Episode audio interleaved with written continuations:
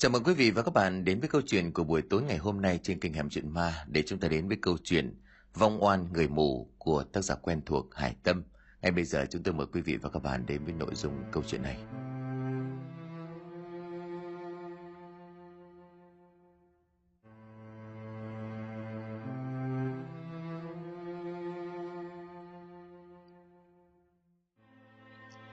Từ xa xưa, ông cha ta đã có câu nói Mồ côi cha ăn cơm với cá Mồ côi mẹ liếm lá đầu đường Ý là chỉ vai trò to lớn của người mẹ trong việc chăm sóc nuôi dưỡng con cái.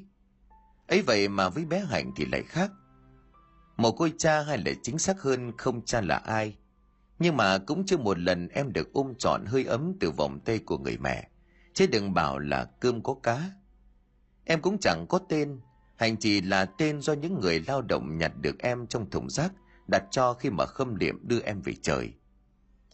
Ngày những người lao công tìm thấy em trong một ngày mưa tầm tã, em nằm trong cái túi bóng đen cùng mớ vải vụn, lẫn rác rưởi bốc mùi hôi thối. Dây rốn mới cắt bị lũ dòi bỏ thi nhau sâu xé. Làn da non nớt tím tái vì lạnh, kiến bầu khắp người. Lúc đó em mới bốn ngày tuổi. Những tiểu thương tốt bụng cùng mấy bác lao công đã mang em về tắm rửa, ù bằng chiếc tã trắng bút tinh tươm và đặt cho em một cái tên là Hạnh, với mong ước kiếp sau đầu thai làm người, em sẽ được hạnh phúc chứ không bất hạnh như kiếp này. Sau khi báo chính quyền đến làm việc thì em được các cô các bác trong đội tình nguyện đưa đi hỏa táng, lầm cho em một nấm mồ nhỏ ở giữa cánh đồng, trong khu nghĩa trang dành cho các thai nhi bị bỏ rơi của địa phương. Bốn tháng trước, trong căn nhà ba tầng khang trang ở giữa thị xã sầm uất nhất khu vực Đông Nam Bộ, bà Nhiên mặt đỏ tía tai rồi lây sình sình đứa con gái đầu vào trong phòng ngủ, rồi khóa trái cửa lại mà đay nghiến. Còn ngu này, mày định bôi cho chất chấu vào mặt bố mẹ mày sao? Sao mày ngu hết phần của thiên hạ thế con? Mà ăn chơi để ra hậu quả như thế này, có phải là hỏng rồi hay không? Ta cho mày đi Mỹ du học 3 năm, chắc mày sang đó đốt tiền của bố mẹ. Hay sao mà chờ đến 4 tháng rồi cũng không biết? Mày nói xem là con của thằng nào? Của ai mày nói đi? Cha ngồi trên giường nghe mẹ chỉ chít thì cũng điên máu, ném mạnh cái điện thoại xuống nệm rồi gắt gầm. Mẹ nghĩ con muốn thế à? Giờ có rồi thì sự đã rồi, mà con không biết là của thằng nào đâu. Mẹ khỏi mất công đi hỏi ra thế của nhà người ta. Bây giờ mẹ đưa con lên Sài Gòn giải quyết trong im lặng là xong. Sao phải xôn xôn đến như vậy nhất cả đâu? Mày bị ngu hả con? Tháng thứ tư rồi còn giải quyết cái gì nữa? Mà đây là lần thứ ba rồi chứ có phải lần đầu đâu. Sao mà mày chưa sáng mắt ra hả con? Bà nhìn tức giận dính ngón tay vào đầu của Trang. Hai mẹ con tiếp tục lời qua tiếng lại, không ai chịu ai càng làm cho bà Nhiên tức điên. Thiếu nước muốn lao đến bóp cổ đứa con gái bà cưng chiều nhất, cho nó chết tươi đi mà thôi. Trang là con gái đầu của gia đình cũng tương đối có của ăn của để, vì ông bà Nhiên có một cái siêu thị nội thất ngay giữa ngã ba của thị xã. Với ước muốn con gái được gả vào một gia đình có địa vị, để mà không phải suốt ngày đưa mặt đon đà, nói cười với khách thập phương. Thế nên từ bé tới lớn Trang được bà Nhiên cưng nựng như là trứng mỏng, chu cấp tiền bạc dùng dình để trau chuốt bản thân, thậm chí là vay cả tiền lãi ngân hàng cho con sang Mỹ đi học, để lấy cái mác là du học sinh, nuôi mộng bước chân và làm dâu của nhà hào môn. ấy vậy mà Trang chỉ được cái đẹp và sành điệu, biết ăn chơi tiêu tiền, biết mồi chài đàn ông, để thỏa sức thói đua đòi chắc táng, check-in ở các nhà hàng khách sạn sang chảnh như một hot girl thứ thiệt. Còn bên trong lớp son phấn quần áo hàng hiệu là một tâm hồn đã mục dũng từ lâu. Bà Nhiên cũng biết con gái của mình chẳng phải ngoan hiền gì, cho nên đã âm thầm nhờ người mai mối cho một đám con của nhà phó bí thư tỉnh. Hai bên qua lại cũng đã lâu, Trang lại biết cách thảo mai thảo quả lấy lòng của bà mẹ đằng trai, cho nên được nhà bên đó khá là ưng ý. Mọi sự tưởng chừng đã thành chỉ chờ cậu kia đi du học về là có thể ra mắt thì đụng một cái. Chàng báo với mẹ là có bầu 4 tháng. Bầu với ai thì cô không biết, chỉ biết hôm vừa rồi thêm mập bụng lên uống thuốc giảm cân mãi chẳng giảm. Định đi siêu âm hút mỡ bụng thì bác sĩ mắng cho một trận, rồi đuổi cô về vì đã 28 tuổi đầu, có bầu 4 tháng rồi mà cũng không biết. Bà Nhiên mắng trời con là như vậy, nhưng mà đến chiều thì vẫn tự mình lái xe đưa con lên một bệnh viện tư nhân có tiếng tại Sài Gòn để thăm khám. Nếu giải quyết được thì giải quyết luôn cho nhanh gọn, để Trang còn lấy chậm Tuy nhiên sau khi được bác sĩ tư vấn, hai mẹ con lại dắt nhau ra về vì Trang bỏ thai đã nhiều lần. Cái thai lần này cũng đã quá lớn chẳng thể bỏ đi được. Nếu cố tình bỏ thì sẽ nguy hiểm đến tính mạng của mẹ, tương lai còn bị vô sinh. Cực chẳng đã bà Nhiên quyết định chi tiền cho con ra Bắc ở ẩn cho đến khi sinh nở. Sau đó thì cho đứa bé đi làm con nuôi, còn Trang quay trở về miền Nam để lấy chồng. Sinh con cho nhà ông phó bí thư như chưa hề có chuyện gì xảy ra. Quyết là làm luôn ngay tối ngày hôm đó, bà Nhiên đã gọi cho một gã môi giới bất động sản, cho thuê một căn nhà ở thành phố của tỉnh miền núi Lai Châu, và bắt Trang cuốn gói đồ đạc chuyển ra đó để ở chờ sinh, cho dù Trang cực lực phản đối. Trang đi rồi bà mới yên tâm thông báo cho bên đằng trai và nhà chồng mình rằng Trang được công ty tín nhiệm, cử ra Bắc mở rộng thị trường do năng lực làm việc của Trang tốt và chẳng ai có thể nghi ngờ lý do này. Về phía của Trang dù được mẹ sắp xếp cho lên ở hẳn trên miền núi để tránh gặp người quen, nhưng với bản tính ham chơi, nhiều lần à vẫn nịt bụng trốn về Hà Nội để đi bay lắc cho thỏa nỗi nhớ. Mỗi lần như vậy cô ta lại nốc hàng đống rượu mạnh, thậm chí là cắn đá cho đủ phê pha mà không hề nhớ tới bản thân đang mang trong mình một sinh linh bé bỏng. Khi cái bụng đã to không còn giấu được nữa, thì Trang lại mua cả chục chai rượu ngoại mang về nhà, hàng ngày mở ra nhâm nhi như đang trong một thời kỳ nghỉ dưỡng. Thế nên khi mà bầu tháng thứ 8 thì Trang có dấu hiệu trở dạ. giả. Bà giúp việc già nhanh chóng gọi xe đưa Trang đi bệnh viện để kịp thời cho nên may mắn đã giữ được tính mạng cho cả mẹ cả con. Thế nhưng lúc này bác sĩ cũng thông báo một tin dữ là em bé đã bị mù bẩm sinh do trong quá trình mang thai mẹ đã uống quá nhiều thuốc giảm cân, chất kích thích dẫn đến sinh non. Nằm trên giường hồi sức Trang chẳng buồn quan tâm xem con của mình thế nào. Chỉ chừng quát tháo mỗi lần bà giúp việc bế đứa bé khát sữa khóc lóc inh ỏi lại gần. Nghe tin con bị mù bẩm sinh cũng không lo lắng một giây phút nào, mà còn bực mình gắt với bà giúp việc. Phiền quá đi mất. Thôi bà xem đưa nó đi cho ai thì liên hệ với người ta tới mà đón nó đi, cho nó rảnh nợ đi.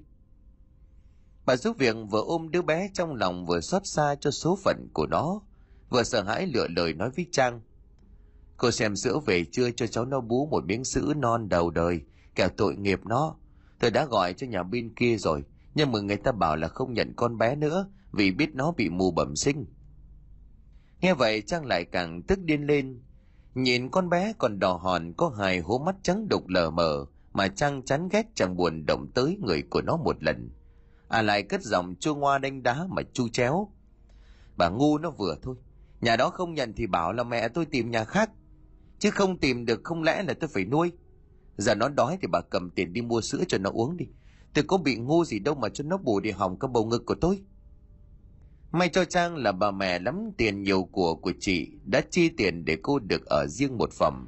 Chứ nếu những lời lẽ chua ngoa tàn nhẫn vừa rồi để người ngoài nghe thấy, chắc họ không lôi Trang ra mà cho một trận mới là lạ. Bà giúp việc người dân tộc cũng chẳng biết cãi lời Trang thế nào, đành cun cút bế đứa bé ra ngoài, nhờ mấy cô y tá mua sữa và pha giúp. Trang chỉ nằm viện cho đến hết ngày thứ hai thì trở lại căn nhà trọ. Ngồi trên xe nhìn ra ngoài đường mà trong lòng của Trang uất nghẹn, vì bà mẹ lắm chiêu của mình vẫn chưa ra đến đây để xử lý cho cô mớ bồng bông này. Khi chiếc taxi đi qua bãi rác sau chợ, thấy những thùng rác được cầu lên đổ và xe bồn bốc mùi hôi thối, thì bỗng nhiên trong đầu của Trang lóe lên một suy nghĩ tàn độc. Bất giác ngả từ mỉm cười một cách đầy mãn nguyện. Chiều ngày hôm sau khi mà cơ thể đã dần khỏe hơn, Trang quyết định cho bà giúp việc về nhà, cầm một món tiền bằng cả tháng lương, rồi bắt một xe taxi về Hà Nội vì lý do là đưa con bé đi chữa bệnh. Anh lái xe taxi tốt bụng cũng chẳng nghi ngờ gì. Sau khi cho hai mẹ con của Trang xuống trước cổng viện nhi trung ương, thì phóng xe đi thẳng. Lúc này đồng hồ đã điểm đến 12 giờ đêm, ở ngoài phố đã vắng lặng đèn xe qua lại. Trang dù mệt mỏi lắm nhưng vẫn tiếp tục bế con đi bộ ở khu chợ gần đó, rồi nhét con vào một chiếc túi rác của người khác. Sợ đứa bé khóc lên khiến cho người dân xung quanh phát hiện, Trang còn nhẫn tâm tháo chiếc tã trên người con gái của mình, nhét vào miệng của nó rồi mặc kệ bỏ đi. Trong lòng của à nhẹ nhõm như vừa chút bỏ được một gánh nặng. Đứa bé tội nghiệp bị chính mẹ ruột của mình giết chết và bỏ rơi trong túi rác đã làm cho ông trời cũng phải xót thương và căm phẫn. Ngay sau đó là một tiếng sét đánh ngang bầu trời, một cơn mưa nặng hạt bắt đầu chút xuống, như đang khóc cho số phận của đứa bé tội nghiệp. Mãi cho đến trưa ngày hôm sau, em mới được người ta phát hiện khi đã chết cứng cỏ quắp và lạnh ngắt. Còn Trang vứt con xong thì thuê nhà nghỉ bên cạnh viện để ngủ tạm một đêm, chờ cho mẹ ra đón trở lại miền Nam. Sau khi con gái của mình được người ta phát hiện ở ngoài bãi rác, Trang cũng chỉ như một người rừng rưng, tò mò đứng nhìn từ xa, rồi chui vào xe ra sân bay ngay lập tức. Với cái đầu toàn sỏi đá, bà Nhiên đã nhận ra việc làm tàn nhẫn con gái của mình, nhưng bà ta cũng thản nhiên như không. Hai mẹ con nhắm mắt lim dim ngủ, tận hưởng những giây phút bình yên sau một quãng thời gian sóng gió, chuẩn bị diễn tiếp một màn kịch mới. Về đến nhà Trang chui thẳng lên phòng ngủ một giấc, còn bà Nhiên thì đi chuẩn bị vài món đồ bổ dưỡng, giúp cho Trang nhanh chóng lại sức. Mới trải qua kỳ sinh nở lại di chuyển liên tục, cho nên đến lúc này cả người của Trang mềm nhũn như là sợi bún, giá rời hoàn toàn chìm vào trong giấc ngủ. Trang ngủ mê mệt cho đến nửa đêm thì sữa cũng căng cứng hay bầu ngực và bắt đầu lên cơn sốt rét. Có lẽ chỉ những ai trải qua một lần sinh nở mới biết được cảm giác phát sốt khi mà sữa về là như thế nào. Và chàng cũng không phải ngoại lệ, thậm chí là đau đớn hơn nhiều vì cô ta vừa tự tay giết đi đứa con bé bỏng, không thể cho nó bú mớm để xoa dịu cơn đau này. Toàn thân của Trang run lên, hai hàm răng va vào nhau lệch cạch, cộng với cơn đau nhức đang muốn xé rách toàn bộ cơ thể, mà chẳng thể mở mồm ra kêu cứu. Cũng chẳng ai hay biết vì bây giờ bố mẹ đều ngủ ở tầng 3. Trong cơn mê man Trang nghe có tiếng khóc của trẻ con vang lên lanh lảnh giữa đêm khuya. Cái đèn ngủ bây giờ cũng tắt từ bao giờ. Căn phòng ngủ ở tầng 2 đã hoàn toàn chìm vào trong bóng tối, khiến cho tiếng khóc ré lên của trẻ con càng lúc càng rõ, vang vẳng ngay ở bên tai. Chân tay của Trang dã rời chẳng thể đưa lên để bịt tai lại. Cơn đau nhức cộng với lại vết đau khâu ở tầng sinh môn và cơn sốt rét như là bọn rút hơi thở cuối cùng của Trang. Cô ta chỉ có thể mở mí mắt, trông vào vận may để thoát khỏi cơn bĩ cực này. Từ trong bóng đêm một bàn tay bé xíu lạnh ngắt từ đâu lần mò trên mặt của Trang, nhưng chỉ có thể nằm im mà chịu đựng, rồi lý trí thực sự muốn vùng lên để bỏ chạy. Ngay sát bên tai là tiếng thì thầm nho nhỏ đầy ma mị. Mẹ Trang, sao mẹ giết con? Sao mẹ lại vứt con đi? Toàn thân của Trang như là tê cứng vì hơi lạnh vừa phả vào. Cô ta vội vàng cắn chặt môi đến bật máu để có thể thoát khỏi cơn giấc mộng. Nhưng thật cay đắng, làm gì thì nó cũng đang là sự thật, hoàn toàn là sự thật. Lúc này Trang hoàn toàn tỉnh táo, chỉ là cơn đau đã lan tỏa khắp cơ thể, khiến cho cô không thể cử động được chạy trốn mà thôi. Trang nằm ở trên giường nước mắt nước mũi ướt đậm cả chiếc gối, miệng ú ớ không thể kêu thành lời. Không, không! Đứa bé bò hẳn lại trên mặt của Trang, đưa bàn tay bé tí nắm lấy tóc của Trang mà giật ngược ra đằng sau, rồi thích thú phá lên cười khinh khách. Mẹ ơi, vui không? Mẹ dậy chơi với con đi. Nghe đứa bé gọi Trang như là muốn ngừng tim vì sợ hãi, cô ta cố gắng lắc mạnh cái đầu để đứa bé rơi xuống, nhưng nó lại càng bám chặt hơn. Hai đôi chân lạnh đến mức kẹp chân vào gò má của Trang mà chẳng thể nào gỡ nó ra được. Một lúc sau đứa bé lại bò xuống cổ đưa chân đạp thẳng vào bầu ngực đang căng cứng của Trang. Mỗi cú đạp như là một cơn đau đến choáng váng cả đầu óc. Nhưng có vẻ đứa bé lại thích chơi trò chơi này. Nó liên tục vừa đạp vừa cười. Bỏ qua bỏ lại rồi nằm vắt ngang trên cổ của mẹ. Cái thân thể bé nhỏ non nớt lạnh như là một tảng băng chặn cổ họng lại, khiến cho Trang như muốn tắt thở. Miệng của à há lớn khô cháy, đớp từng ngụm không khí một cách đầy khó nhọc. Đến khi Trang sắp ngất lịm đi thì đứa bé lại tiếp tục bỏ lên mặt. Nhớ dãi của nó rơi vào mắt mũi của Trang, làm cho à lợm giọng muốn bật dậy nôn thốc nôn tháo, nhưng mà toàn thân nặng trịch, đau nhức chẳng thể nào dịch nổi. Lúc đó đứa bé lại ghé sát tai của Trang mà thủ thỉ. Mẹ Trang đi với con, ở dưới này con lạnh lắm, con đói lắm. Hai mí mắt của Trang bắt đầu nặng trịch và cô ta hoàn toàn lịm đi sau câu nói vừa rồi. Sáng sớm ngày hôm sau bà Nhiên đập cửa mãi không thích con trả lời thì hốt hoảng dùng dự khóa. Thì hốt hoảng dùng chìa khóa dự phòng và kiểm tra. Thế Trang nằm bất động trên giường mặt mũi trắng bệch, chỉ còn thở thoi thóp. Bà Nhiên vội vàng hô hoán để chồng đưa con đi bệnh viện. Đến lúc này ông Quân bố của Trang mới biết được những việc mà vợ con ông âm thầm làm sau lưng. Ngồi trước cửa phòng cấp cứu ông Quân giận tím mặt, quay ra chất vấn bà Nhiên. Bảo với nó còn giấu tôi chuyện gì nữa, rồi con của nó đâu? Thế chồng lửa giận bốc lên đầu bà Nhiên vội vàng giấu nhẹm chuyện đứa bé, bị Trang vứt vào xe rác rồi lấp liếm. Còn nó lỡ dại thì bố mẹ phải giang tay bao bọc nó chứ. Tôi cũng sợ ông cả giận mất khôn cho nên mới giấu. Ngoài cái chuyện này thì chẳng còn chuyện gì cả. Khổ thân, chắc là con Trang nó quá đau lòng vì vừa sinh con đứa bé đã mất do ngạt ối, cho nên nó mới thành ra như vậy. Bây giờ ông vào đừng có mà chửi nó, nó cũng đủ đau khổ rồi. Có mẹ nào mất con mà không đau. Nghe vậy dù trong lòng rất giận nhưng mà ông Quân lại cố nén lại, xoay người ra ngoài để giấu đi những giọt nước mắt, vừa lăn trên khuôn mặt dám nắng vì thương con. Để giấu đi giọt nước mắt vừa rơi trên khuôn mặt dám vì thương xót đứa cháu chưa một lần được gặp mặt. Nghĩ tới đứa cháu tội nghiệp vừa ra đời mà đã mất, ruột gan của ông đau như cắt, nhưng trước mặt vợ của ông đành cố gắng nuốt nỗi đau vào trong tim. Khi cánh cửa phòng cấp cứu mở ra, hai ông bà vội chạy vào theo cái băng ca đẩy trăng về phòng bệnh, cùng mấy cụ y tá. Khi mà trong phòng chỉ còn hơn ba người, ông Quân mới ngồi xuống nghiêm khắc nói. Chuyện này bố cũng có lỗi, không giáo dục được con. Nhưng mà chuyện không mong muốn nó xảy ra. Bà xem cùng với nó làm cái lễ lên chùa cầu siêu cho cháu tôi. Xong thì rước cháu nó về thờ cúng cho đầy đủ. Để cháu nó được chính thức làm người của họ Lê. Bỏ bắn đi là không xong với tôi đâu. Thì bố không nhắc gì đến việc mình giết con. Trang tròn mắt ngạc nhiên vì ông Quân vốn rất khái tính. Chẳng bao giờ ông dung túng cho những việc làm như vậy. Bà Nhiên đứng sau vội nháy mắt ra hiệu cho Trang rồi ngồi xuống bắt đầu thút thít. Tôi cũng tính là hôm nay đi chùa làm lễ cho cháu. Khổ thân cháu tôi vắn số, mẹ của nó cũng tội nghiệp quá. Mang nặng đẻ đau mà con chẳng ở lại, bỏ mẹ mà đi như vậy. Nghe vợ ỉ ôi như vậy thì ông Quân lại rơm rớm nước mắt. Ông tuy tính tình bộc trực nhưng lại rất tình cảm, cho nên càng nghĩ tới đứa bé vừa mất, vì mẹ nó khó đẻ mà ruột gan đau xót. Trang nằm ở trên giường bệnh tuy còn đau vết khâu, nhưng mà thầm cảm ơn bà mẹ lắm chiêu đã bịt được mắt của ông Quân.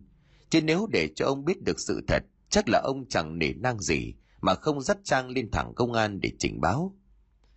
Ngồi một lúc thì bà Nhiên dục chồng về trông coi siêu thị, còn mình thì ở lại chăm sóc cho Trang. Khi bóng của ông Quân vừa khuất sau cánh cửa Trang đã biến sắc kể lại chuyện tối qua cho mẹ nghe rồi là thuật lại thôi nhưng mà giọng của Trang vẫn còn run lên. Thế vậy thì bà Nhiên liền lên tiếng chấn an.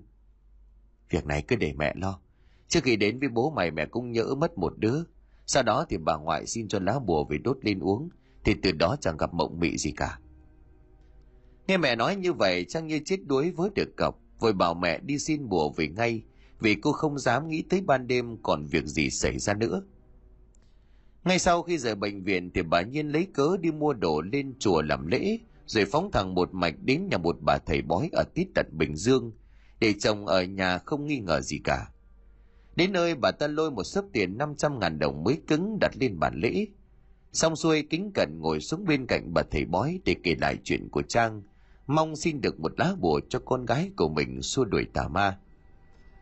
Bà thầy bói đã gần 90, hai mắt đã mở đụng ngồi chắp tay trên tấm thảm đặt ở giữa nhà. Chăm chú lắng nghe câu chuyện của vị khách.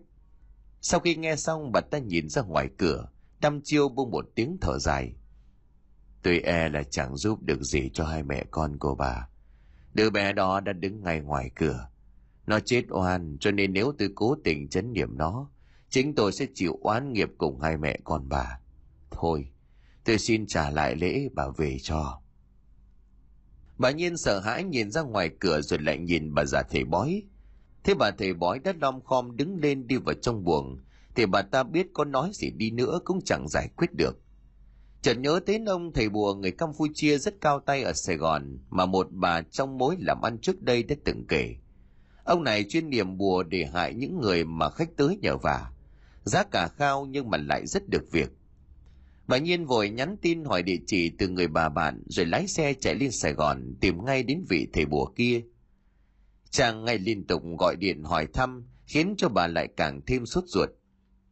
Rất nhanh chóng, chỉ mất chục triệu, bà Nhiên đã xin được một lá bùa màu vàng. Bên trên loằng ngoằng những nét vẽ đỏ chót và một túi vải chứa cho cốt của đứa trẻ sư sinh được ông thầy pháp yểm bùa. Chỉ cần mang về bỏ dưới gối ngủ là không còn ma quỷ nào có thể bén mảng tới gần nữa. Bà Nhiên lật đật phóng về bệnh viện dặn trang cất kỹ trong người lá bùa, còn túi vải kia thì bà ta mang về cất ở nhà. Từ đó thì Trang chẳng còn mộng mị hay là gặp lại vong hồn của đứa con mù nữa. Mấy tháng sau thì cả Trang và bà Nhiên đều kia cao gối để ngủ. Chẳng nhớ tới sự việc đau lòng Trang đã từng gây ra. Bởi sắp tới cô được gả vào một nhà ông phó bí thư tỉnh như kế hoạch. Chẳng mấy chốc mà đám cưới của Trang diễn ra, với sự sành sỏi của một đứa con gái ăn chơi cặp hết tay này tay kia. Trang cũng dễ dàng qua được mắt của cậu ấm nhà giàu gà mở như một tin một sách diễn thành công vai vợ hiền dâu thảo sau khi cưới tổng chồng của cô được bố mẹ mua cho một căn biệt thự bề thế trên sài gòn để tiện công việc đi lại làm ăn khỏi phải nói bà nhiên vui mừng khôn xiết vì cuối cùng cái ước mơ danh gia vọng tộc đã trở thành hiện thực sắp tới bà chỉ cần ngồi chờ đến tiền con gái gửi về mà thôi đêm đầu tiên ngồi trong căn biệt thự đồ sộ giữa khu nhà giàu trang cứ lâng lâng mãi chẳng ngủ được vì kế hoạch lừa chồng nhà quan đã thành công mỹ mãn. Tùng nằm bên cạnh đang ngủ từ lâu, còn mình Trang thỉnh thoảng lại tủm tỉm cười đắc ý. Đến nửa đêm mới lưu diêu và giấc thì dưới nhà có tiếng động như là tiếng di chuyển đồ đạc. Trang ái ngủ mà mắt định thúc chồng xuống kiểm tra xem có phải là trộm vào nhà hay không, nhưng chẳng thấy Tùng nằm bên cạnh nữa. Tiếng bước chân lục sục ở tầng một ngày càng rõ làm cho Trang trột dạ vội xuống giường đi chân trần nhẹ nhàng tiến ra ngoài cửa cùng với một chiếc kéo ở trên tay đến cầu thang vẫn bận ở mức thấp nhất đủ để cho trang lò dò đi xuống tầng một mà không gây ra bất cứ tiếng động nào bỗng một bàn tay lạnh ngắt vỗ nhẹ vào đôi vai trần, khiến trang như là muốn đứng tim chiếc kéo trên tay rơi xuống sàn gỗ em làm cái gì thế không mù mò mẫm đi đâu hóa ra đó là tiếng nói ấm áp này chính là của tùng Thấy chồng ngay trước mắt Trang thở phào nhẹ nhõm, nhưng vẫn gắt gỏng làm nhũng. Anh lục sục cái gì thế? Em có ngủ mà cứ ồn ào như vậy thì không ngủ được. Tưởng nhà có trộm nên em mới phải xuống kiểm tra. Thấy cái điều bộ hốt hoảng vừa rồi của Trang khiến Tùng bật cười, đưa tay véo cái mũi nhân tạo của cô, rồi nói, đưa tay véo cái mũi nhân tạo của cô vợ đang nghi một cái rồi nói, Thôi, mời bà cô của tôi về phòng nghỉ ngơi cho. Nay bận rộn cả ngày, Tôi lại chỉ uống rượu xuông nên nửa đêm đói quá. Anh phải dậy nấu mì ăn tạm. Chứ có cái thằng trộm nào vào được nhà của mình. Nói xong thì kéo vợ trở về phòng ngủ ở tầng 2. Trang cũng ngoan ngoãn đi theo mà không nghi ngờ gì nữa. Thế nhưng những ngày tiếp theo, đêm nào Trang cũng nghe thấy tiếng lạch cạch lục lọi ở tầng 1 lúc 2-3 giờ sáng. Trang quay sang bên cạnh Tùng cũng đã biến mất từ bao giờ. Nằm trên giường Trang tự hỏi chẳng nhẽ hôm nào chồng cô cũng đói đến mức phải lục lọi đồ ăn lúc nửa đêm. Buổi tối biết tính của chồng ăn nhiều cho nên Trang đặc biệt căn dặn bà giúp việc nấu thêm thức ăn. Nhưng mà Tùng cũng chỉ động đũa có một chút, không phải là người ăn quá khỏe. Nằm chờ đợi một lúc chồng vẫn chưa quay lại, Trang bực dọc ngồi dậy đi xuống tầng một, định mắng cho chồng một trận về cái tội ăn uống nửa đêm. ấy vậy mà khi thấy chồng Trang chỉ biết há hốc mồm, á khẩu không thốt nên lời, bởi trong một góc bếp Tùng đang ngồi tựa vào tường, hai mắt lờ đờ cùng một chiếc kim tiêm nằm lăn lóc ở dưới đất. Với một người sành sỏi chỉ cần nhìn qua là chẳng biết ngay chồng của cô đang phê thuốc. Giờ mới hiểu ra đêm nào Tùng cũng kêu đói lúc nửa đêm, không phải là đói ăn mà là đói thuốc. Hóa ra bên trong cái vỏ bọc tri thức hào hoa kia, Tùng chính lại là một thằng nghiện. Còn lại nghiện rất nặng phải trích mới thỏa mãn. Vì nhờ ba mẹ chu cấp tiền bạc dùng rỉnh, cho nên là Tùng có hút trích đầy đủ. Cơ thể cũng khỏe mạnh cường tráng. Nhờ đó mà chẳng ai phát hiện ra Tùng là con nghiện lâu năm. Có bất ngờ với sự thật chồng mình là một con nghiện, Trang cố gắng mãi mới thốt ra được một câu. Anh, anh làm cái gì thế này? Tùng bỗng nhiên đứng dậy từ từ bước tới chỗ của vợ mình nhếch mép cười vợ. Cô biết rồi thì tốt thôi. Tôi chẳng mất công giấu giếm nữa. Thì ra bấy lâu nay anh lừa tôi. Lừa dối bố mẹ anh à? Anh đổ đốn đến thế này. Anh bảo anh khó có con là vì thế này phải không? Thế nhưng Tùng chẳng thèm đếm xỉa đến sự tức giận của vợ. Trái lại anh ta còn ngồi ngửa dưới ghế sofa chậm rãi nói. Thôi nào cô em, chẳng phải cô cũng lừa dối tôi và gia đình tôi sao? Đừng nghĩ tôi không biết đến quá khứ bất hảo của cô. Nhưng tấm ảnh trụy lạc của cô tôi vẫn còn lưu giữ cả đó, cô tin không? Chính mấy thằng bồ cũ của cô nó gửi cho tôi. Nhưng mà không sao, tôi sẽ giúp cô giữ kín bí mật này. Chỉ cần cô cũng im mồm hợp tác với tôi. Khi nào ông bà già giao hết vốn cho tôi mở công ty riêng, thì cô cũng sẽ có một phần và cút khỏi cuộc đời của tôi. Nếu cô không chịu ngậm miệng lại thì chắc chắn chẳng có một đồng hào nào từ nhà tôi cả. Tôi cưới cô cũng chỉ để thỏa mãn yêu cầu của bà già tôi thôi. Chỉ cần loại đĩ thỏa rẻ sách như cô á, sao có cửa với cái thằng này đưa lên giường. Nên biết thân biết phận một chút. Trang thất kinh khi nghe chồng nói như vậy, à không còn dám ho he cãi lại một tiếng nào, mà lùi thủi trở về phòng. Tùng nói đúng bản thân của mình cũng có gì tốt đẹp đâu mà đòi chồng của mình phải tử tế. Bây giờ Trang mới vỡ ra lý do tại sao Tùng lại dễ dàng đồng ý cưới mình như vậy. Thực chất cũng chỉ để che mắt ông bố bà mẹ lắm tiền nhiều của từ việc tham ô mà thôi. Nằm trên giường Trang chỉ biết tự cười cay đắng, cứ tưởng rũ buồn làm lại cuộc đời thành công, ai ngờ còn lún sâu hơn vào vũng buồn lầy bẩn thỉu.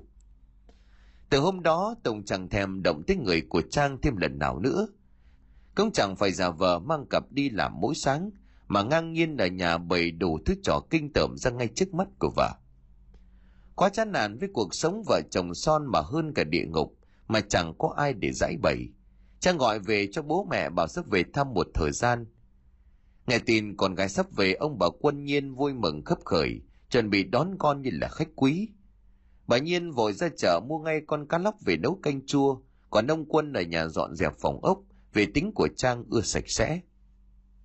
Trong lúc dọn dẹp thấy ga gối của Trang đã cũ là có mùi ẩm mốc do lâu ngày không có người dùng, cho nên ông Quân liền chạy ù xuống cửa hàng, lấy luôn một bộ mới màu hồng, đúng màu con gái thích về thay. Đến trưa thì anh tài xế đưa Trang về đến nơi. Cơm nước cũng đã được bà Nhiên bày dọn sẵn sàng, chỉ chờ Trang rửa mặt xong là có thể ngồi ngay vào bàn ăn uống. Buổi tối Trang ngồi cùng mẹ tâm sự chuyện của Tùng bị nghiện. Thế con gái tỏ ra chán nản thì bà Nhiên lập tức động viên. Con cố mà kiếm đến đứa con cho chắc ăn. Còn cái thằng đó nó nghiện đến mức phải trích rồi thì chắc chẳng còn mấy đâu. Có ngày á nó sốc thuốc nó chết đi có khi lẻ hay. Nhà bên đó có mỗi thằng Tùng, của cải không để cho cháu nó thì cho ai. Nghe mẹ, không việc gì phải buồn. Được mẹ thông não cho như vậy Trang lại nhẹ nhõm đi phần nào, quyết sau khi trở lại thành phố sẽ ủ mưu để có con với Tùng theo lời của mẹ dặn. Sau nhiều đêm mất ngủ, đêm nay Trang dự sẽ ngủ một giấc thật ngon, vì vừa được mẹ gỡ rối cho cái mớ bỏng bong của hai vợ chồng. Thế nhưng khi mà vừa chập chờn vào giấc ngủ, thì một tiếng khóc ré lên của trẻ con trong đêm khiến cho Trang giật bắn mình ngồi phật dậy. Nếu bình thường thì Trang cũng chẳng sợ hãi đến vậy nhưng cái cảm giác tiếng khóc quen thuộc này khiến Trang nhớ đến ký ức kinh hoàng của mấy tháng trước. Ngồi trên giường Trang cố gắng nheo mắt nhìn quanh quất khắp nơi. Chẳng hiểu sao mà cái bóng đèn ngủ luôn được bật sáng đắt tắt ngấm từ bao giờ. Lần mò với công tắc bật đèn lên thì thêm một lần nữa, Trang hốt hoảng rụt tay lại ngay.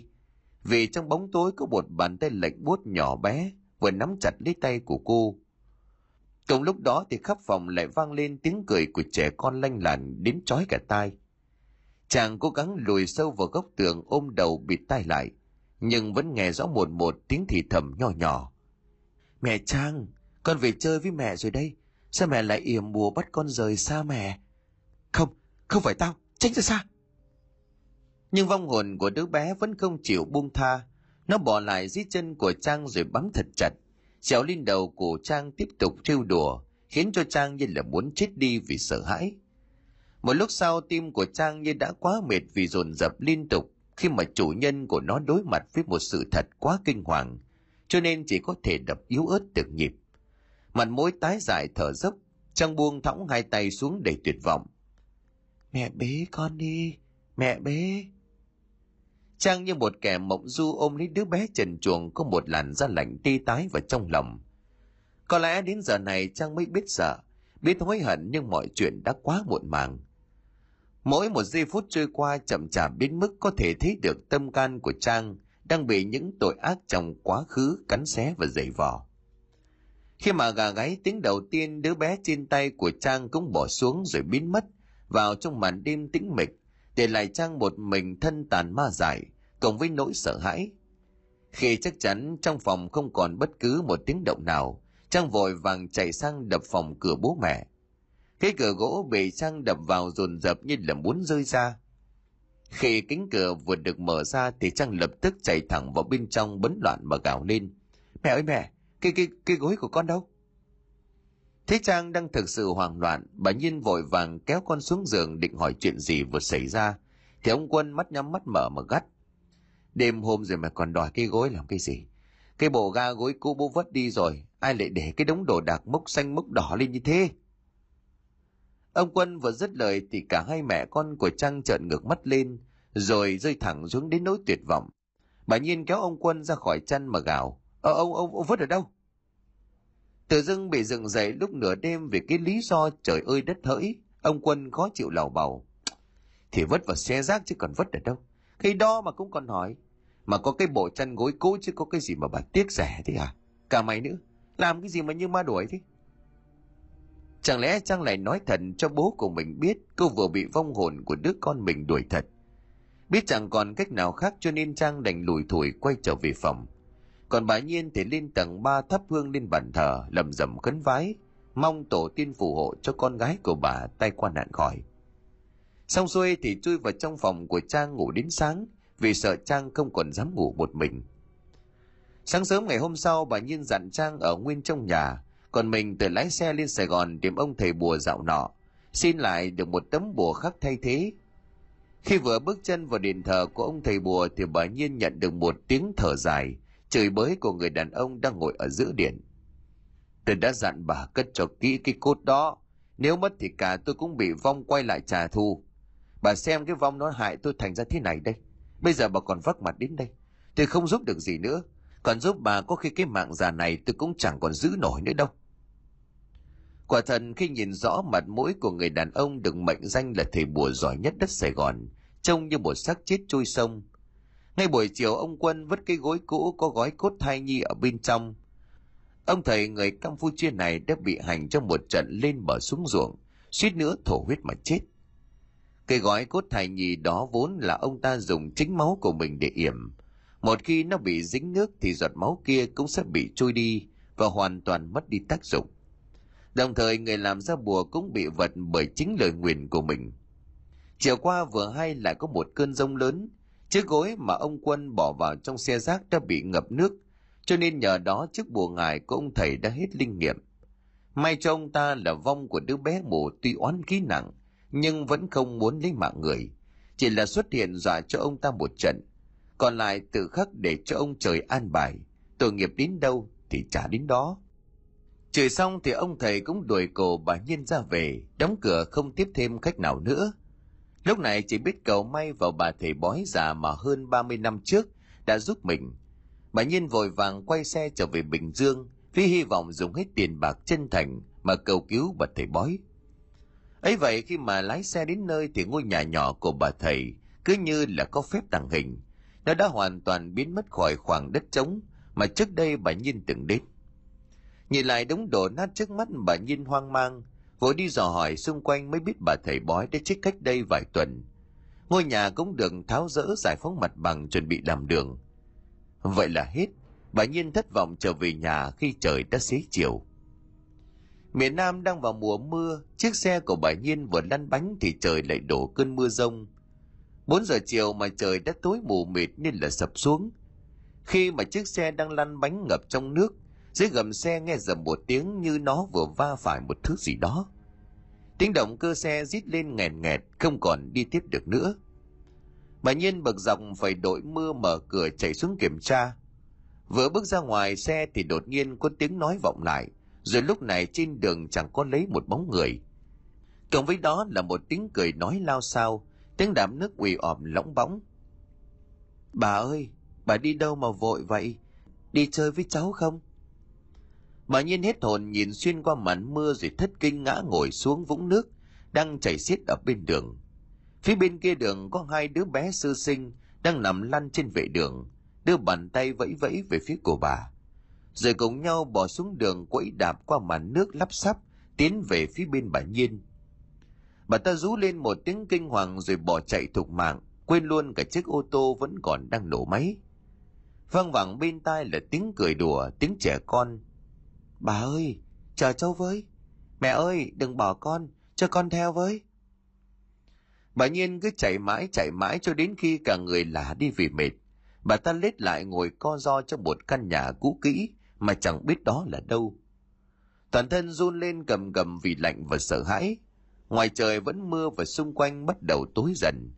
Tiếng đập cửa dồn dập cùng tiếng con nít lúc cười lúc khóc khiến cho đầu óc của bà Nhiên tê dại, mụ mị và từ từ chìm hẳn vào bóng tối. Đến khi những tốp công nhân tan ca đi làm về, mới bắt gặp một người phụ nữ ngất trong cái tròi gác bảo vệ bên ngoài khu công nghiệp. Cái tròi gác bình thường luôn khóa trái, sắp được ban quản lý tháo rỡ di rời, vì trước có một ông bảo vệ bị điện giật chết ở bên trong. Chẳng hiểu sao hôm nay cửa lại mở bung ra, khiến cho mấy anh công nhân tò mò, ngó cổ vào bên trong xem xét, thì tá hỏa thấy bà Nhiên nằm bất động ở trong đó. Sau khi được người ta gọi cấp cứu tới bệnh viện, bà Nhiên hôn mê bất tỉnh do nhồi máu cơ tim và não bị tổn thương do một cục máu đông gây tắc mạch máu não. Mãi đến ngày hôm sau khi mà phía công an mới liên hệ được với người nhà của bà Nhiên do không tìm thấy giấy tờ tùy thân ở bên cạnh. Cũng may mà có người báo phát hiện chiếc ô tô vẫn nổ máy nằm ở giữa đường mà không có chủ nhân, cho nên người ta mới lần ra được thân nhân của bà. Sau một đêm không ngủ vì bị vong hồn của đứa con quay lại quấy phá, lại nghe tin mẹ đẻ gặp chuyện. Trang mệt mỏi lao đến bệnh viện cùng với bố, mà trong lòng không khỏi bức bối sợ hãi. Và không nằm ngoài sự lo lắng của Trang, câu đầu tiên sau khi bà Nhiên tỉnh dậy chính là Kêu mẹ với, nó tìm tới mẹ, hai đứa nó, chúng nó tới bắt mẹ đi đấy Trang ơi. Bà Nhiên liên tục khóc lóc ôm Trang không rời, khiến bác sĩ phải chạy vào tiêm cho bà một mũi an thần thì bà mới bình tĩnh trở lại mà tiếp tục ngủ mê man. Từ trước đến nay, Trang tuy là đứa ăn chơi lõi đời, nhưng mà đụng đến chuyện tâm linh thì không có kinh nghiệm gì cả. Vốn đang hy vọng bà Nhiên sẽ tìm được thầy bà gì đó cứu mình, thì bây giờ bà lại nằm một đống trong bệnh viện, khiến cho Trang hoang mang. Trang cũng chẳng dám về lại nhà mình ở quê nữa và lấy lý do công việc để lên Sài Gòn để mặc một mình ông Quân vừa xoay sở trong bệnh viện chăm sóc vợ, vừa cáng đáng công việc kinh doanh, cộng với thằng út đang sắp thi đại học.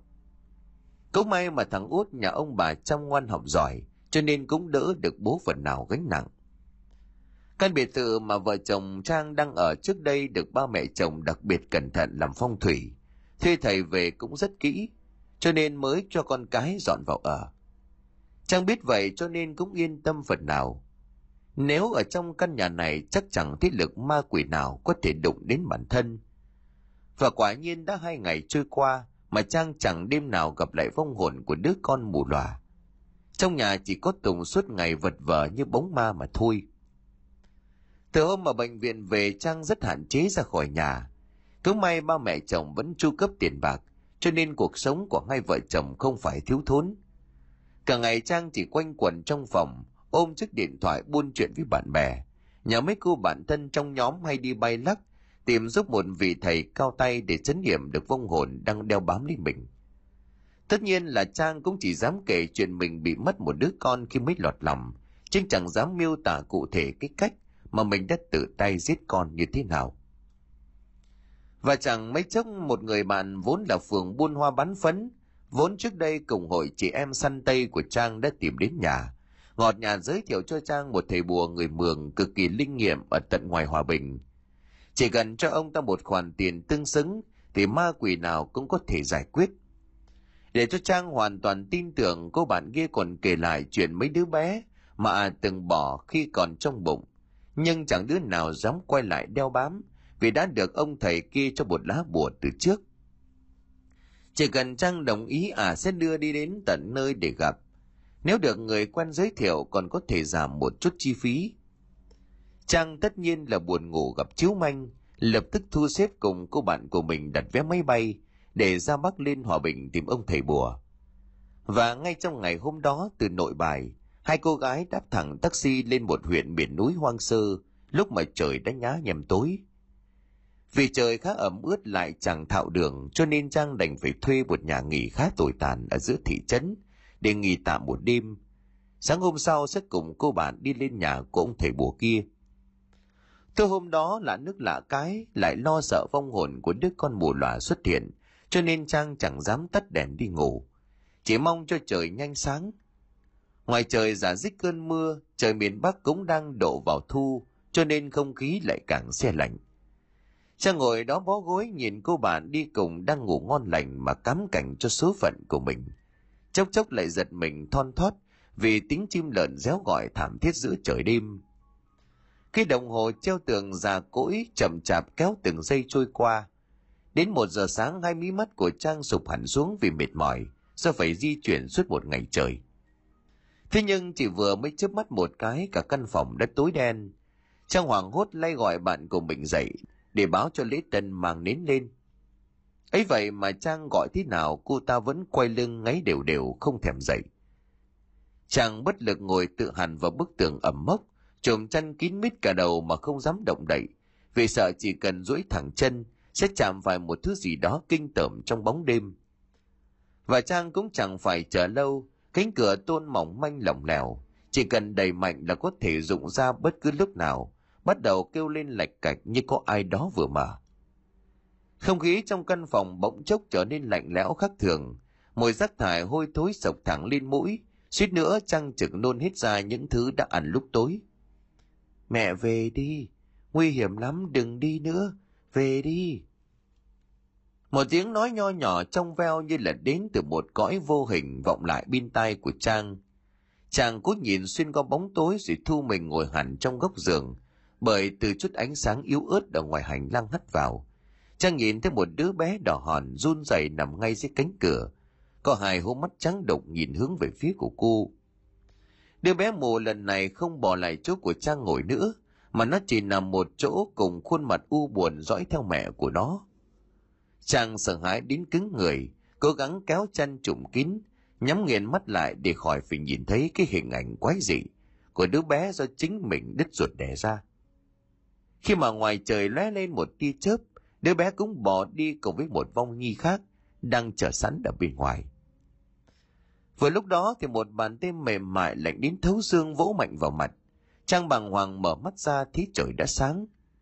Trước mắt của Trang là Mai, cô bạn trong hội chị em săn tây đang nhìn Trang đầy khó hiểu. Này Trang, bồ sao thế? Thế ác mộng sao mà vừa ngủ vừa khóc? Trang đưa mắt nhìn xung quanh, ánh nắng cũng đã chiếu qua khung cửa sổ, khiến cho Trang nhẹ nhõm cả người vội vàng trả lời. Tao ngủ mơ thôi, may mà bồ gọi dậy. Nói rồi hai cô ả nhanh chóng ăn sáng trang điểm rồi lên đường đi tìm ông thầy bùa người Mường. Đến nửa buổi sáng thì Mai đã đưa Trang đến đứng trước một ngôi nhà gỗ cũ kỹ và giới thiệu đây là điểm đến mà Trang cần tìm. Ngôi nhà này nằm trong một thôn khá vắng người qua lại. Nó cũ kỹ bừa bộn đến mức sắp sụt hết xuống. Cỏ dài mọc khắp sân vì đã lâu lắm chẳng có người ở. Bên trong cũng chẳng có bất cứ một thứ đồ đặc gì, chứng tỏ nó từng có người sinh sống. Chàng bối rối quay sang hỏi Mai. Bố có chắc ở đây không? Sao trông như nhà hoang vậy hả? Mai chưa kịp trả lời thì ngoài cửa có tiếng của một người đàn ông đánh tiếng đi vào. Nhà tôi sống đơn giản chứ không phải nhà hoang. Người đàn ông đó đi thẳng vào trong nhà rồi ngồi xuống bộ bàn ghế đã bị gãy mất mấy nan, trơ mắt nhìn vào hai cô gái ăn vận sành điệu. Mai liền vồn vã đon đà chào hỏi. À, dạ thầy, chị em con từ xa đến đây thỉnh thầy. Bạn con nó thấy lạ cho nên nó thắc mắc vậy thôi, à, mong thầy xá cho.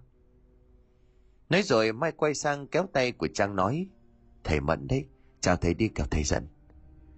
Trang vội vàng hỏi ông thầy bùa dù trong lòng còn chưa tin đây chính là người mình cần tìm.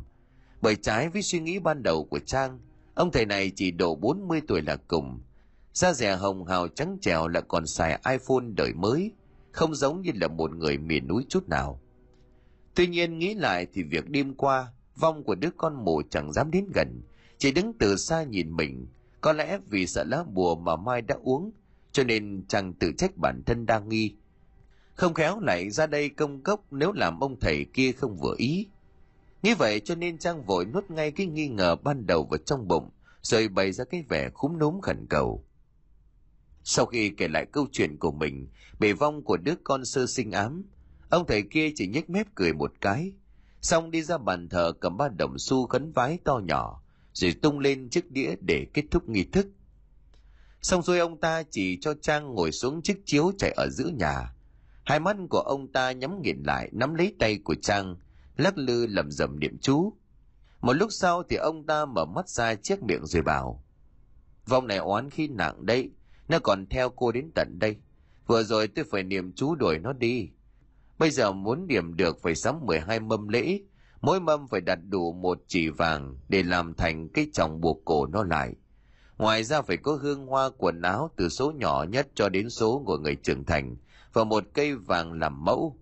Để cho chắc ăn thì tôi sẽ cho cô uống thêm bùa do tôi tự chế. Trước khi đi ngủ cô hòa với gói nhỏ uống hết cho tôi chắc chắn hiệu nghiệm.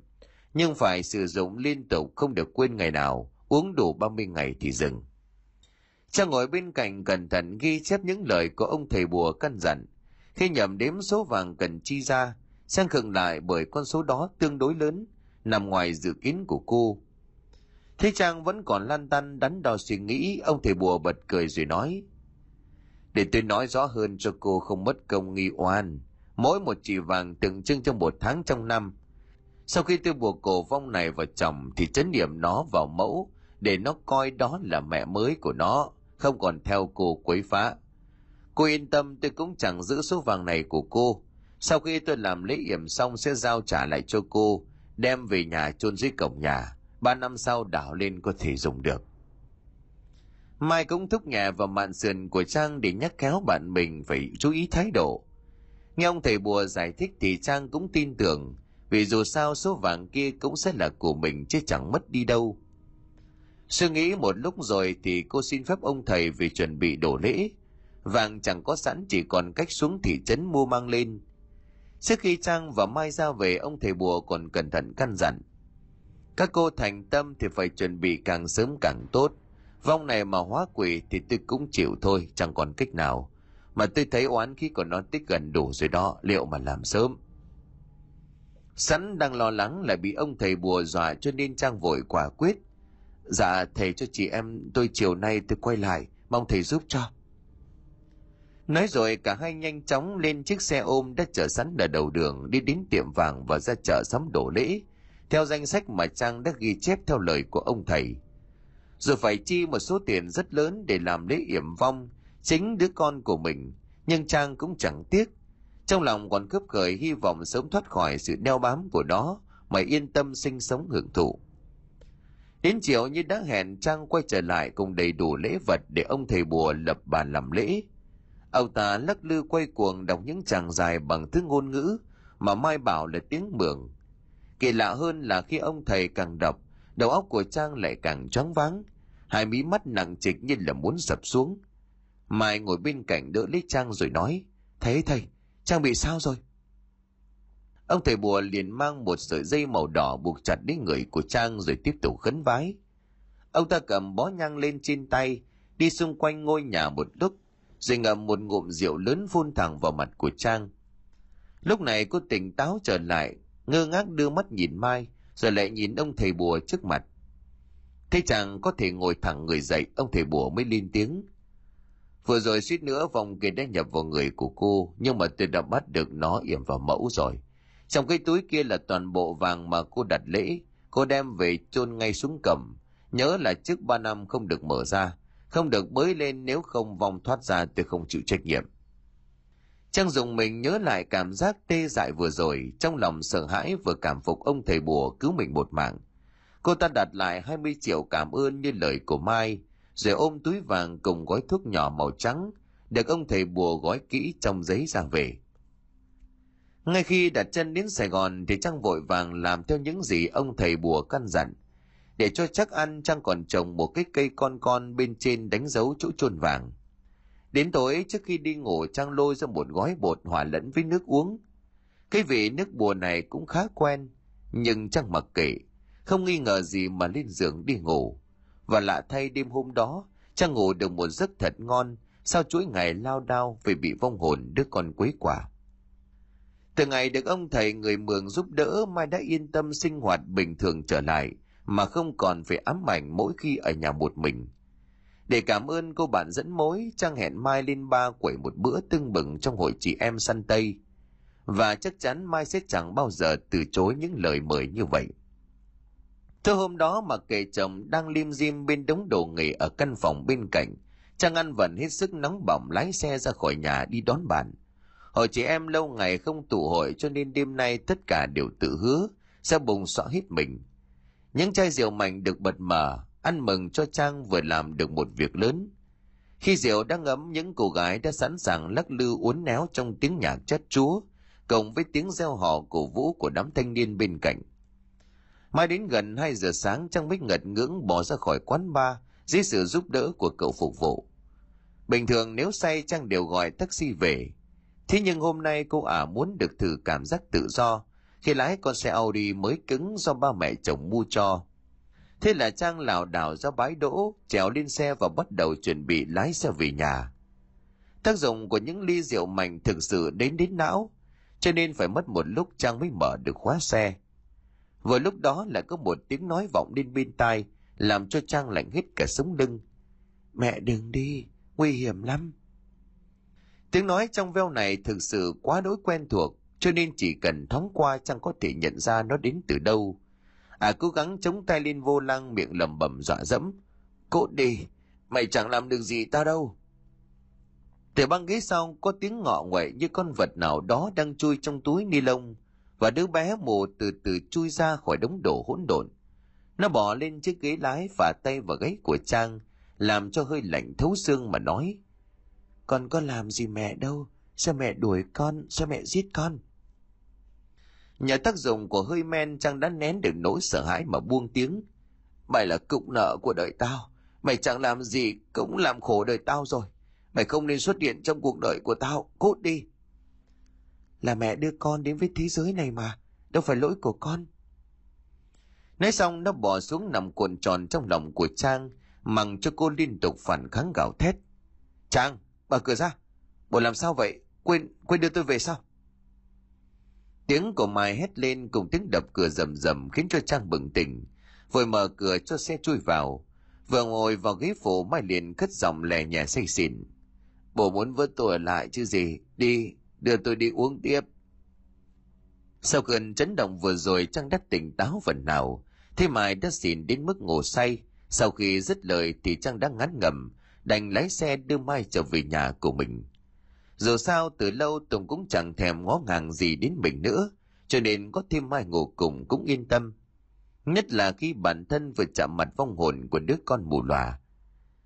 Về đến nhà cũng đã gần hai rưỡi sáng, nhưng mà Trang không quên uống thứ nước bùa ngải mà ông thầy Mường đưa cho. Sau khi kéo được Mai nằm xuống trên giường, Trang cũng tắt đèn định đi ngủ một giấc. Nhưng mà lạ thay từ khi uống xong nước bùa, đầu óc của chàng trích choáng như là một kẻ say, rồi lúc nãy đã thấy tỉnh rượu lắm. Nằm trên giường chỉ được vài phút Trang vội vàng lao nhanh về nhà vệ sinh, gặp bụng nôn thốc nôn tháo. Cơn đau đầu như là búa bổ, càng làm cho Trang muốn đập luôn mặt của mình vào buồn cầu cho dễ chịu. Nôn xong Trang lảo đảo bước ra ngoài, định tìm nước uống giúp cho cái cổ họng đang khô sát, đang ngắt dịu đi một chút. Thì đập vào mắt là Mai, đang ôm lấy cổ của Tùng mà ve vãn ngay trong chính căn phòng ngủ bên cạnh. Khác hẳn thái độ khi nói chuyện, Tùng nhẹ nhàng mỉm cười ôm lấy Mai, còn liếc ánh mắt đầy khinh bỉ về phía của Trang như để khiêu khích. Hai con người cứ thản nhiên ôm mấp mơn chấn nhau mà không thèm đếm xỉa đến sự có mặt của Trang ngay bên ngoài cánh cửa. Cơn ghen lẫn hơi men trong máu đã bốc lên đỉnh đầu. Trang điền tiết sộc thẳng và kéo Mai ra khỏi người của Tùng, tát cho người chị em thân thiết một cái như là trời giáng. Thế nhưng chẳng hiểu sao Trang lại hụt tay, như vừa đánh vào khoảng không. Cả thân hình đổ nhào lên chiếc ga giường trắng muốt. Tổng đang bị ngủ giật mình tỉnh dậy, liền nắm lấy tóc của Trang giật ngược trên đằng sau. Cô điên à? hả? Cút ra ngoài cho tôi. Trang cũng chẳng vừa cô à dùng hết sức bình sinh, vừa cào cấu vào mặt của Tùng vừa lớn tiếng trời. anh được lắm. Anh chê vợ nhơ nhớp rồi lại lên giường với một con đĩ. Để tôi xem anh giỏi thế nào. Còn điên này, mày nói nhăng nói cuội cái gì thế hả? Ai cho mày uống rượu say về đi quậy phá? Cút ra ngoài trước khi tao vả cho mày vỡ mồm bây giờ. Từng bực mình túm lấy đầu của Trang ném thẳng ra ngoài phòng rồi đóng sầm cửa lại. Trang bị ném ngã mạnh xuống sàn nhà thì máu điên lại càng bốc lên. À chạy ngay xuống bếp mang một con dao Thái Lan đập cửa phòng của chồng rầm rầm vừa đầm vừa nhức móc nguyền rủa không tiếc lời. Bao nhiêu ngôn ngữ trợ búa, tanh tưởi Trang đều phun ra. Tường ở bên trong không chịu được nữa, liền đi đến bên mớ đồ nghề của mình, trích một mũi vào tay rồi lảo đảo bước ra mở cửa. Hai bàn tay như là hai gọng kìm chẹp chặt cổ của trang lôi vào bên trong, khiến cô không thể nào thoát ra được. Dù miệng vẫn không ngừng la hét. Tùng ném trang lên giường, giang tay tắt mạnh một cái vào mặt rồi rít lên. Mày tỉnh chưa? Có con vợ nào vừa lăng loàn vừa chua ngoa đổ đốn như mày không?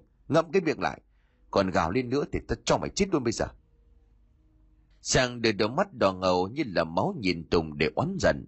Từ miệng dì ra một giọt máu đang đau xót, nhưng vẫn chưa biết sợ. Tiếp tục thoá mạ thích thức Tùng. Mày giết được tao thì giết đi. Để xem xem thằng nghiện như mày làm được gì tao. Bố mẹ mày đúng là vô phúc mới đẻ ra một thằng nghiện đấy. Trang vừa dứt lời thì thêm một cái tắt nữa giáng thẳng vào mặt, cùng những cú đấm đến tối tăm mặt mũi. Máu từ mắt từ miệng bắt đầu túa ra ướt đẫm khuôn mặt có lẽ chàng lúc này mới hối hận vì sự thách thức của mình. Thế nhưng trước mắt lại lờ mờ hiện ra hình ảnh Mai trong chiếc váy ngủ sexy màu đỏ, đang ôm lấy cổ của Tùng khiến Trang phát điên. Câu cầu xin vừa rồi định thốt ra Trang đã nuốt trở lại. Cô ả với lít con dao vừa rơi trên giường, đâm một nhát vào bả vai của Tùng rồi hét lên. Tạo giết chúng mày, đội gian phu dâm phụ này. Bị một đòn đau Tùng trong cơn phê thuốc lồng độ lên như một con thú, gã giật lại con dao trên tay của vợ mình rồi đâm liên tiếp vào người của trang khiến cho ả chết ngay tại chỗ. Thế mồm của trang đang há ra để thẳng thốt. Tùng tức mình nhét luôn chiếc áo lót của mình vào cho đỡ khó chịu. Thế nhưng quay đi quay lại thì chàng vẫn trợn ngược mắt thao láo nhìn mình. Tùng rút con dao đang cắm sâu trên ngực của vợ rồi chọc thẳng vào hai mắt của trang lôi ra hai con người vẫn còn đang dính máu tông tỏng trên nền nhà Lúc này nhìn khuôn mặt đỏ lò máu cùng hai hố mắt đen sâu hóm. tổng mãn nguyện vứt luôn hai con người vào thùng rác và đẩy cửa sang phòng bên cạnh ôm mai ngủ ngon lành. Đến tận trưa ngày hôm sau, bà giúp việc đến lau dọn nhà cửa mới thất kinh rú lên sợ hãi khi phát hiện cái xác chết thảm trong phòng ngủ ở tầng 2. Ngay lập tức công an có mặt, phong tỏa hiện trường và đưa cả Tùng và Mai về đồn khi cả hai vẫn còn đang say sưa như chết chẳng biết gì. Tại cơ quan công an căn cứ vào các dấu vết tại hiện trường và kết quả xét nghiệm máu, Tùng đã bị kết tội giết vợ trong khi phê ma túy, rồi anh ta chẳng thể nhớ nổi những việc tối ngày hôm qua. Ngoài ra trong máu của Trang có một lượng lớn ketamin, một loại thuốc gây mê nếu sử dụng thường xuyên sẽ gây ra ảo giác. Công an cũng đã đấu tranh và lấy lời khai, và Mai nhanh chóng thừa nhận hành vi lừa đảo chiếm đoạt tài sản của mình. Thực chất ông thầy bùa người mường kia chỉ là một tên lưu manh đang cặp kè với Mai. Khi biết Trang đang bị ám ảnh vì phong hồn đứa con mới chết của mình, chúng đã lợi dụng sự nhẹ dạ cả tin vào ngu muội của Trang để bày ra một màn kịch hỏng chiếm đoạt tiền bạc của cô con dâu nhà phó bí thư. Đầu tiên Mai sẽ đứng ra tạo niềm tin từ chính câu chuyện của mình để Trang sẵn sàng chi ra một số tiền lớn trong việc thuê thầy cúng.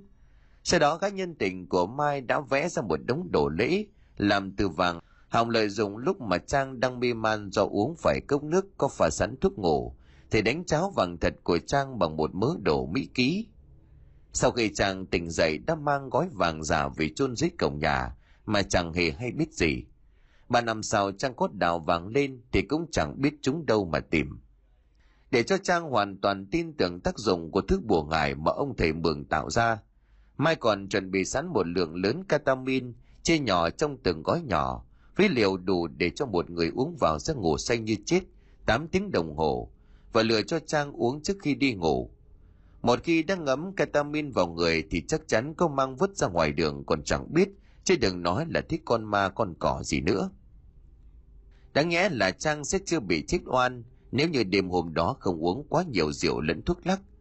Khi về đến nhà còn uống thêm cả một cốc nước hòa ketamin dẫn đến bị ảo giác nặng Đó là lý do tại sao Mai còn ngủ say trên giường, nhưng Trang lại tưởng tượng ra cảnh chị em tốt của mình đang ve vãn chồng mình.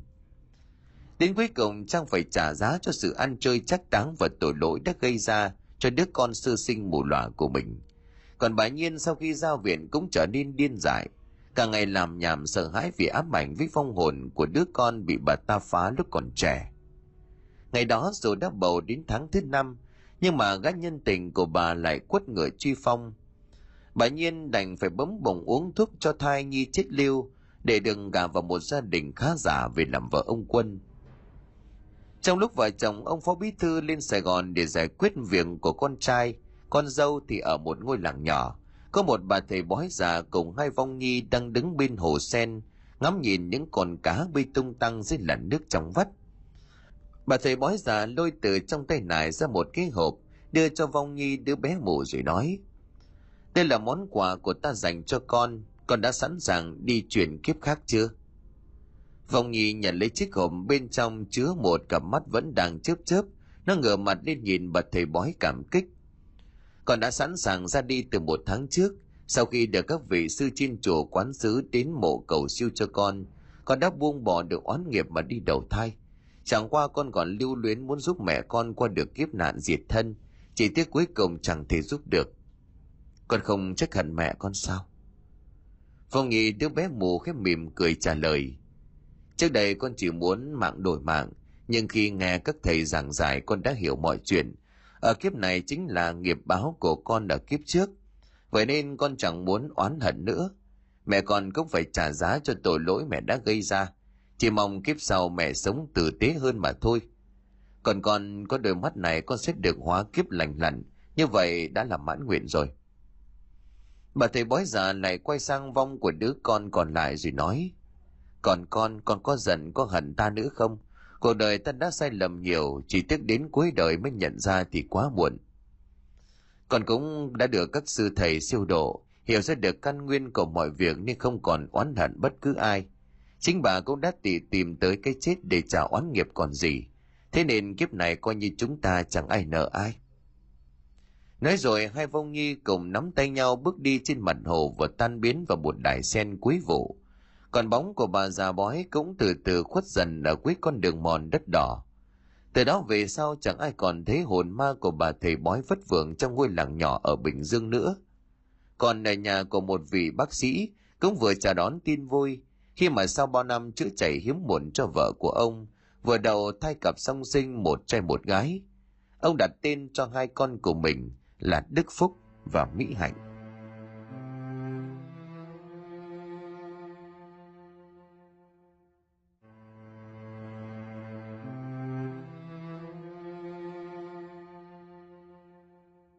Xin cảm ơn quý khán thính giả đã chú ý đón nghe. Xin kính chào tạm biệt quý vị và xin hẹn gặp lại quý vị trong những câu chuyện tiếp theo.